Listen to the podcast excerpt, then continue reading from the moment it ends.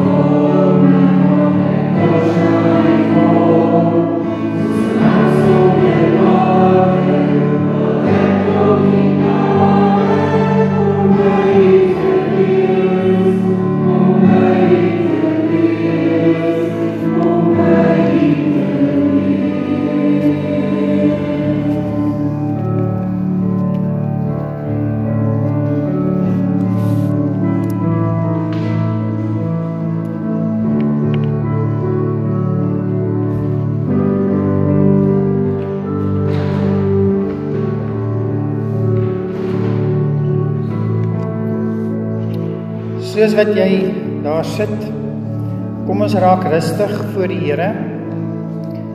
Maak toe jou oë in gebed.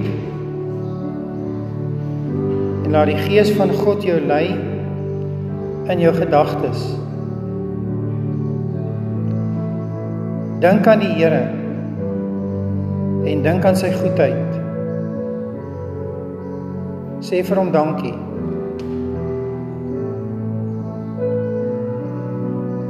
En vra hom om jou te help om sy naam te heilig.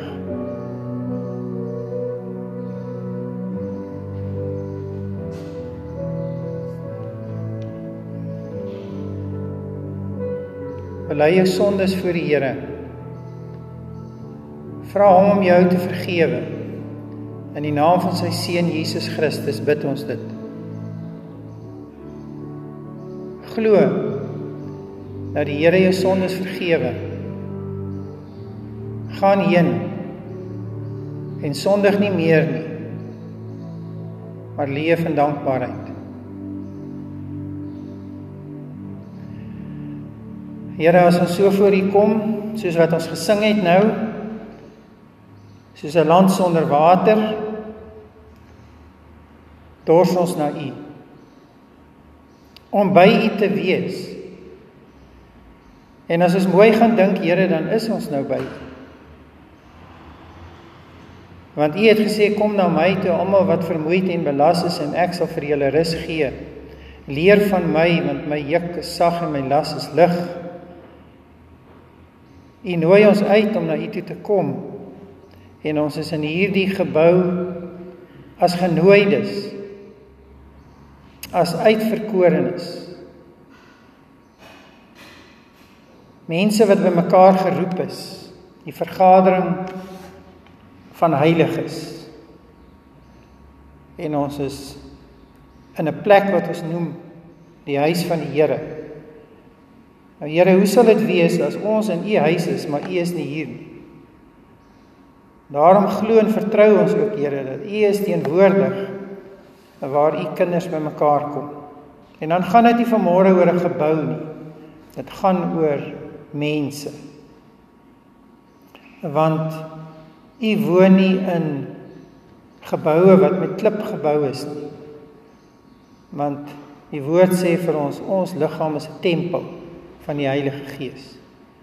Kom woon in ons Here en help ons om deur die leiding van u Gees insig te kry in ons eie omstandighede en rig ons gedagtes op u koninkryk. Daar's baie dinge waarvoor ons bid.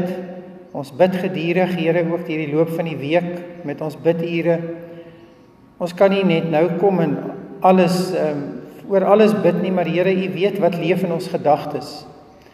Uh U weet wat is ons voorbidding in hierdie oggend. Uh en ons bring alles voor U. Ons hele lewe en alles wat ons doen, uh staan onder U toesig. En uh Here, kyk vanmôre uh na ons soos wat daar ook staan in die woord dat die oog van die Here deursweef die hele aarde en hy kyk na die regverdiges, na die wat met hulle hele hart op hom vertrou. En uh dis hoekom ons hier is vanmôre omdat ons vertroue is in U. Ehm uh, Here versterk ons deur die Gees wat in ons woon en lei ons volgens die voetstappe van ons Here Jesus Christus. Ons bid dit in sy naam. Amen. Ons gaan ver oggend saam lees en uh, ek gaan vir ons lees uit die nuwe direkte vertaling van die Bybel wat nou pas bekend gestel is, as julle almal weet. Ek het nou nog nie die uh, Nuwe Testament en die Psalms hier, maar die hele Bybel is nou ook al beskikbaar gestel. En ek lees vir ons uit Lukas 21. Jy kan dit in jou Bybel volg in die gewone standaard vertaling, die 83 vertaling. Vers 34. Wees op julle hoede. Wees op julle hoede dat julle harte nie belas word deur oormatige feesvierdery en dronkenskap en die bekommernisse van die lewe. En daardie dag julle onverwags betrap soos 'n vals stryk nie. Want dit sal oor almal kom wat op die hele aarde woon. Wees te alle tye waaksaam en bid sodat jy krag kan hê om aan al hierdie dinge wat gaan gebeur te ontkom en voor die seun van die mens te staan. Jesus het bedags in die tempel onderrig gegee, maar snags het hy uitgegaan om op die Olyfberg te oornag. En die hele volk het vroeg opgestaan om in die tempel na hom te gaan luister. Toe ek dit nou lees, toe dink ek is dit nie maar wat ons ook doen nie. Uh om kerk toe te kom en om te kom luister na die woord van die Here nie en dat die Here met ons praat nie. Interessante stukkie uh miskien maar net uh letterkundig of Afrikaans hier as 'n mens kan kyk na die eerste gedeelte daar in vers 34 wees op julle hoede. Nou, dit is 'n idiomatiese uitdrukking hierdie is figuurlike taal is nie letterlik nie. En ek het nou nogal baie mooi weer gaan dink aan wat beteken dit om op jou hoede te wees. Wees op julle hoede. Uh, dit is um nie 'n woord of dis nie 'n idioom wat 'n mens so baie keer meer hoor nie. Maar ehm um, ek sou kon dink dat dit beteken kan seker ander betekenisse ook hê, maar dit beteken maar net om te sê wees wakker. Uh in die Engels hulle mense sê be on the guard. En dit is ehm um, wat dan vir oggend se skriflesing is sover. Nou, liewe broers en susters, verlede Sondag aand het ons Kerssangdiens gehad. Ek glo die meeste van julle was hier met ons Kerssangdiens. Dis die begin van die Adventstyd. Die vier Sondae voor Kersfees is Adventstyd. Dis 'n tyd van voorbereiding en afwagting.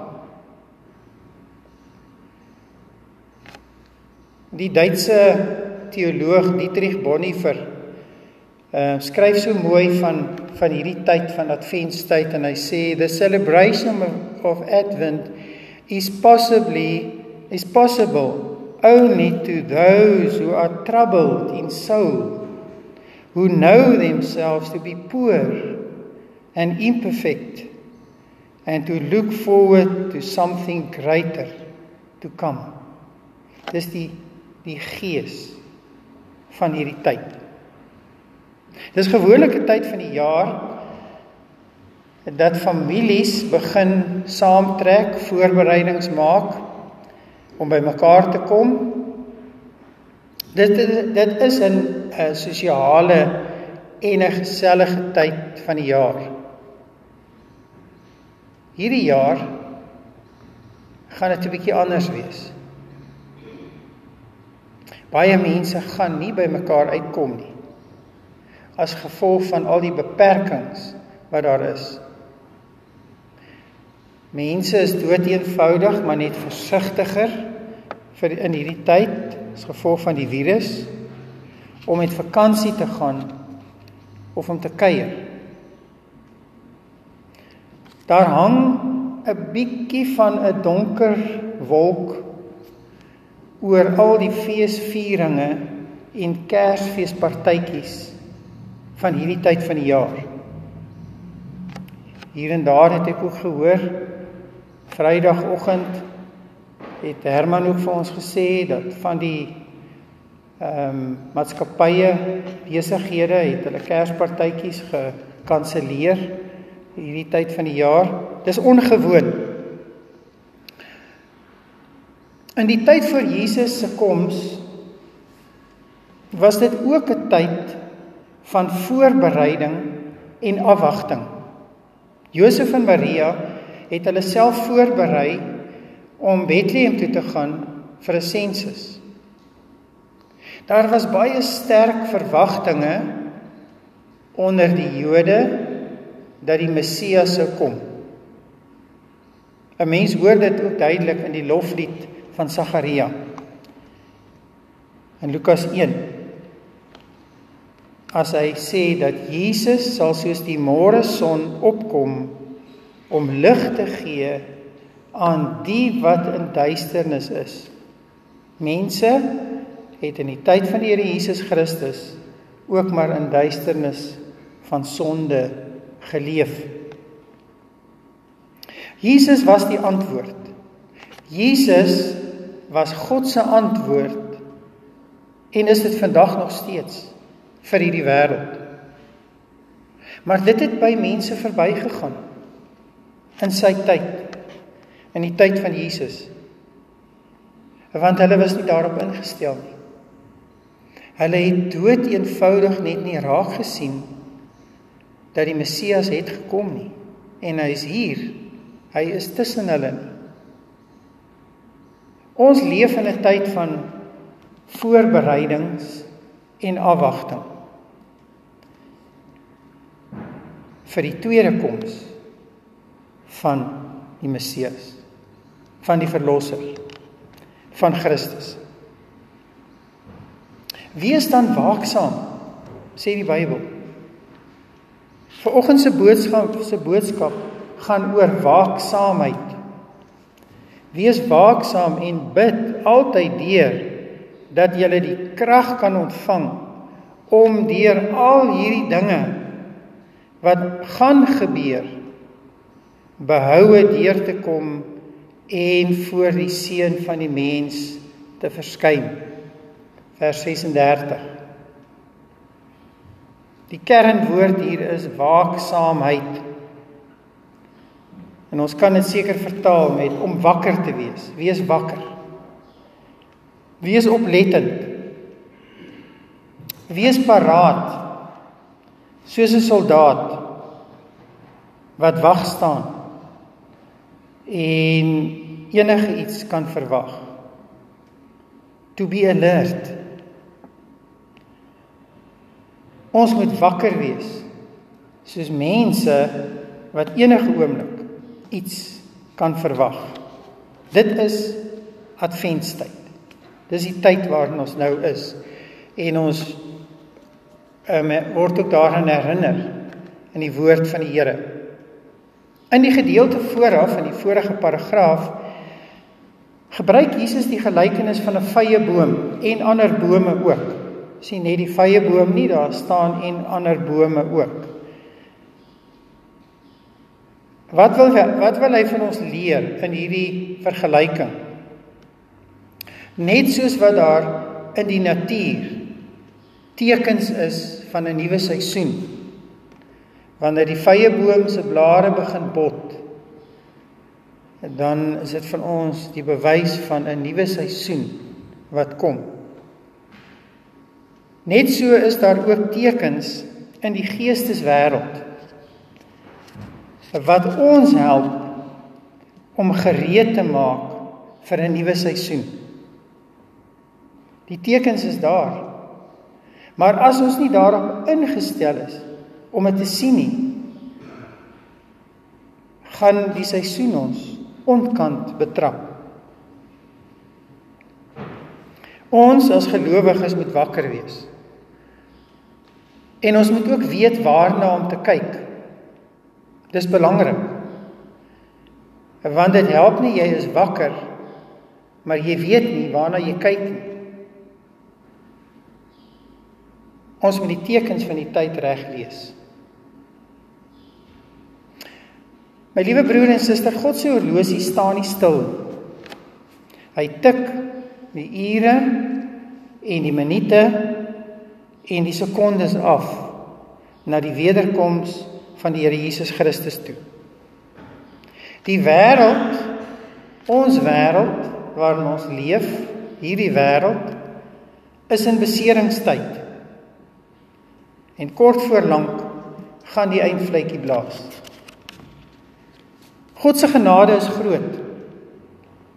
En hy stel sy wederkoms uit. Hy stel die wederkoms van die Here Jesus Christus uit sodat meer mense tot bekering kan kom en gered kan word. Maar hoe sal dit wees in die tyd voor die wederkoms van die Here Jesus Christus? Jesus sê Dit sal wees net soos in die tyd van Noag. Hoe was dit in die tyd van Noag? Noag het die mense van sy tyd gewaarsku dat God gaan die hele wêreld met 'n sondvloed tot 'n einde bring. Vir 120 jaar lank het Noag hulle gewaarsku want dit is so lank soos wat hy gevat het om die ark te bou. Maar mense het hulle dood eenvoudig nie daaraan gesteer nie en aangegaan met die gewone gang van die lewe totdat Noag in die ark ingegaan het en die Here die die ehm die, die, die ark se deure toegemaak het. Maar toe was dit te laat. Hierdie dinge wat ons ervaar is geboortepyne van 'n nuwe tyd. staan daar in Matteus 24 vers 8. Rampe en vervolgings is die tekens van die tyd.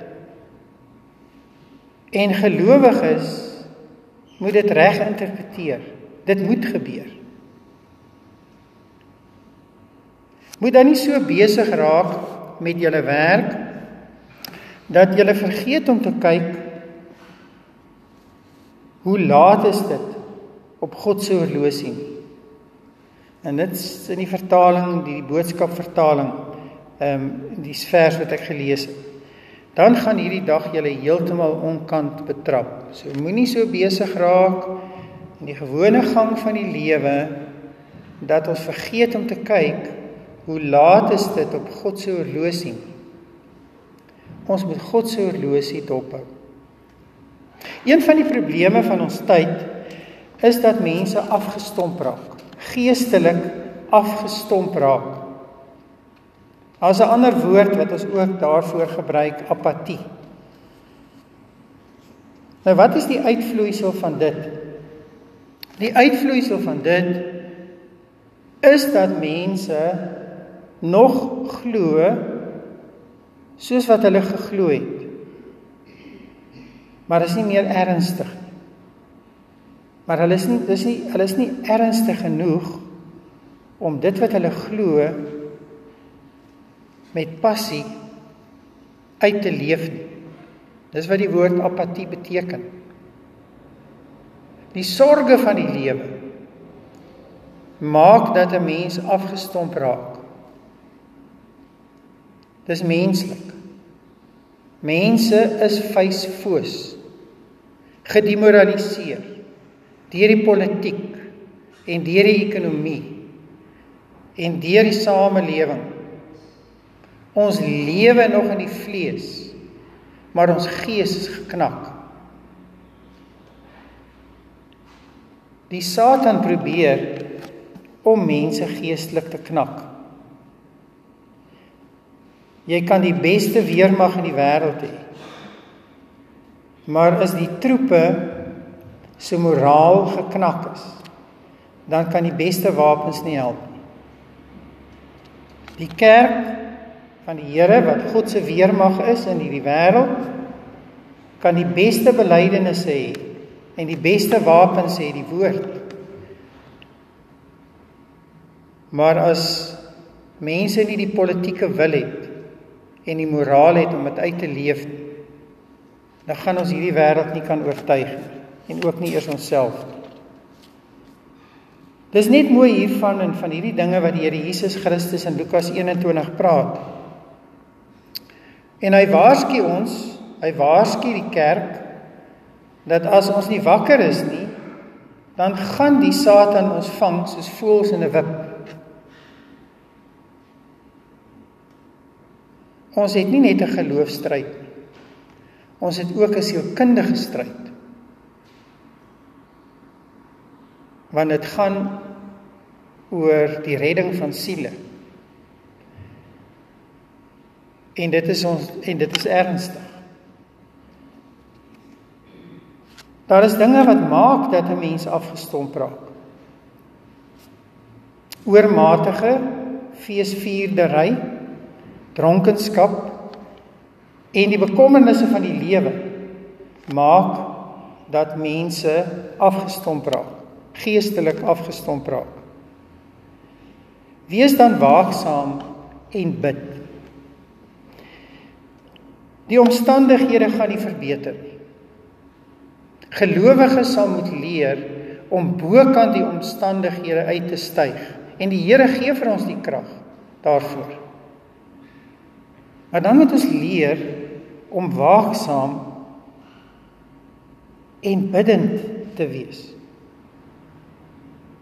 Daar is dinge wat 'n mens in die dinge in die lewe wat 'n mens help om wakker te wees.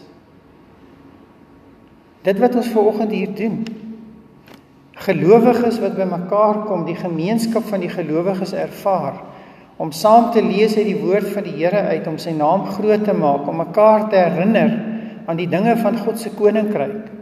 Dit bring weer ons fokus reg. Want die hele week deur word ons so gekondisioneer en gefokus deur hierdie wêreld dat ons ons fokus van van die koninkryk af uh wegdraai. Die belangrikste geestelike oefening wat ons kan help om waaksaam te wees, is gebed. Daar's baie maniere waarop ons bid. En ek twyfel nie dat elkeen van ons wat hier vanoggend sit, bid in sy eie persoonlike lewe, bid jy. Kan nie dink dat daar 'n Christen is wat sê ek bid nie. Partykeer bid ons wanneer ons in die moeilikheid is, maar ons moet nie net bid wanneer ons in die moeilikheid is nie. Ons moet elke dag bid. Ons moet gefokus bly op die tekens van God se koninkryk. Dit help natuurlik net soveel meer as mense bymekaar kom, gemeenskaplik bymekaar kom om te bid.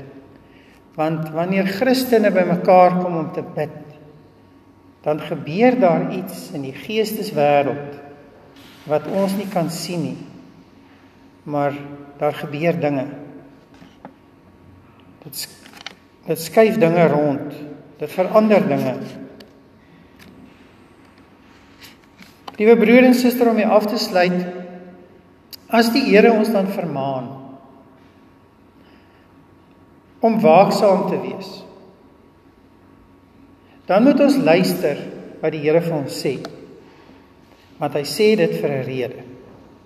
Want hy weet. God wat 2000 jaar Christus wat 2000 jaar geleef het, is ook God wat in die toekoms kan sien wat in die jaar 2020 en die jare daarna gebeur. Hy sê dit omdat hy weet wat die toekoms vir ons inhou. En ons moet wakker wees. En ons moet op die uitkyk wees vir die regte dinge. Dan sal ons die tekens van God in hierdie wêreld raak sien. Ons moet geestelik wakker wees en bid. Dis al my liewe broer en suster hoe ehm um, die Bybel vir ons sê en hoe ons glo ons morele krag sal ontvang om behoue ander kant uit te kom. Mag die Here jou seën. Mag die Here jou seën met waaksaamheid en met morele krag. Amen. Kom ons bid.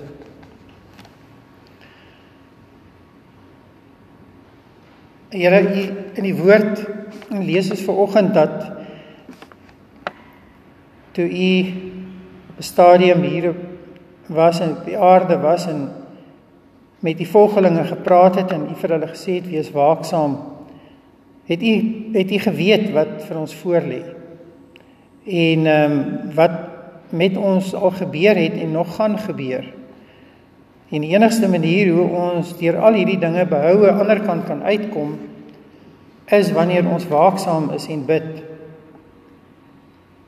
En waar ons geloof in U versterk word sodat ons die morele krag kan kry deur die Heilige Gees om sterk te staan. Ons weet, ja Here, ons weet as ons die Bybel lees ons ehm um, U sê presies vir ons, hoe sal dit wees na die einde van die tyd toe? En ehm um, dit is maar net so dat vervolging en rampe die wêreld gaan tref. En ons moet reg wees daarvoor. Help ons ook om ons oog op U gefestig te hou ook in hierdie feestyd, Here, in hierdie adventstyd wat 'n tyd van voorbereiding is. En uh, nie net 'n voorbereiding is om fees te vier nie. Uh maar 'n voorbereiding is om ons ook geestelik reg te kry hier aan die einde van 'n jaar, Here, wat vir ons baie verkeerd geloop het volgens menslike beplanning en 'n jaar wat vir ons voorlê wat ons ook nie weet wat op ons wag nie. Die enigste wat ons kan doen is om te bely dat U is in beheer en onsself geestelik daarvoor voor te berei. Dan sal ons reg wees. En dan sal ons die tekens van die tye ook reg lees soos wat u met ons praat hierdie woord en hierdie natuur daar buite Here Jesus soos wat u vir die disippels gesê het kyk na die vrye boom wanneer hy begin bot dan is dit die tekens van 'n nuwe seisoen en ons lewe ook in 'n nuwe tyd lei ons ook in hierdie tyd Here om nie beangs en bang te word nie want u is nog steeds die goeie herder wat saam met die skape loop. Ons bid dit in die naam van Jesus Christus, ons herder en verlosser en saligmaker. Amen. Ons gaan nou afsluit ons erediens afsluit met die bekende lied al sou die vrye boom nie bot nie. Dan koffers word by die deure opgeneem en die afkondigings is uitgestuur na die gemeente toe. Kom ons sluit af, ons staan op en dan sluit ons af met hierdie lied al sou die vrye boom nie bot nie.